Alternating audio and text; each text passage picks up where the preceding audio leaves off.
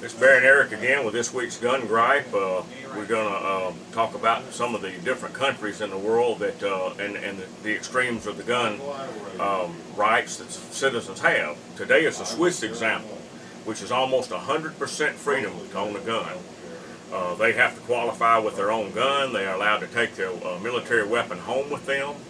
Uh, and they do have to qualify with it every year, don't they? Not only are they required to keep their full auto service weapon in their house, they're also required to keep a certain amount of ammunition Mhm. for the gun with them at all times. Right. They're supposed to be um, on call at all times. Basically, they're kind of like Minutemen. Right. The way the Swiss do is they, you know, they should be able to be called upon at any moment to mobilize, and that was what the Swiss has always taken pride in is their speed of mobilization.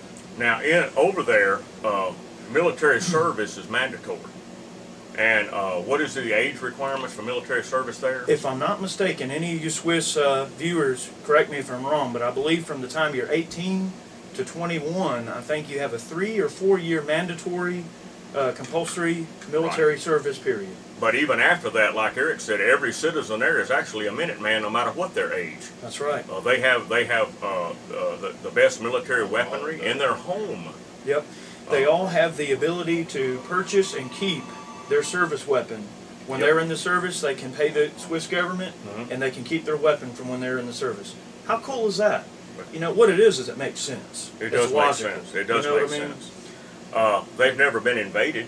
They've never been invaded, and uh, I know I always botch this story when I tell it, but there was a story of uh, I don't know if it was the Kaiser during World War One or or who I, I don't remember exactly who, but one of the the German uh, ranking generals or somebody ca- actually came um, to Switzerland and kind of did sort of a pass and review sort of thing, and Mhm. basically what ended up happening is. Uh, he was like, "Well, what would keep me and my, you know, million-man army from coming and taking your little two, you know, Right. your little army over?" And basically, the, you know, Swiss sergeant major is like, "Well, we'll just have to shoot twice," you know. That's so right. basically, like we've got you outnumbered two Right. to one. And and You know. and keep this in mind: every one of them is a marksman. Yeah, every Swiss soldier. Every everyone knows how to use his rifle That's right. effectively. Yeah, the Swiss have always taken pride in uh, their marksmanship abilities. That is correct. Uh, they have public ranges, government-sponsored ranges that are actually set up for the purpose of them uh, being able to practice. They have uh, access to all the government ammo they need: 9 millimeter, 7.5 by 55, 308, whatever calibers they use. So the difference between the, the Swiss example and ours is that, of course, you know their surplus ammo is readily available to the citizenry, whereby here in America the retards destroy it. Right.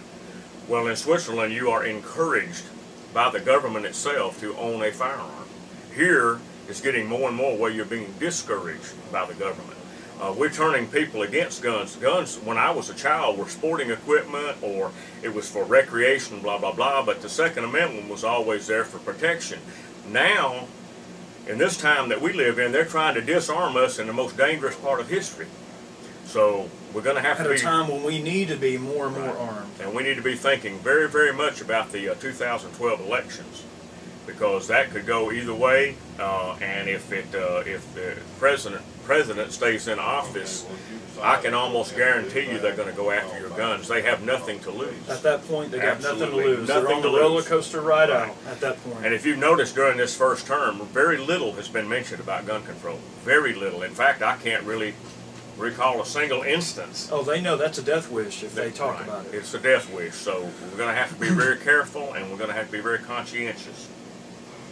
All right. Well, we um just wanted to hit on that subject a little bit. We uh, I definitely myself personally have a lot of respect for the Swiss, and I think that their model uh, of neutrality and of you know free ownership of guns and everything I, I think is a wonderful example. It is And I think if the U.S. would follow that, we'd be a lot better off. correct.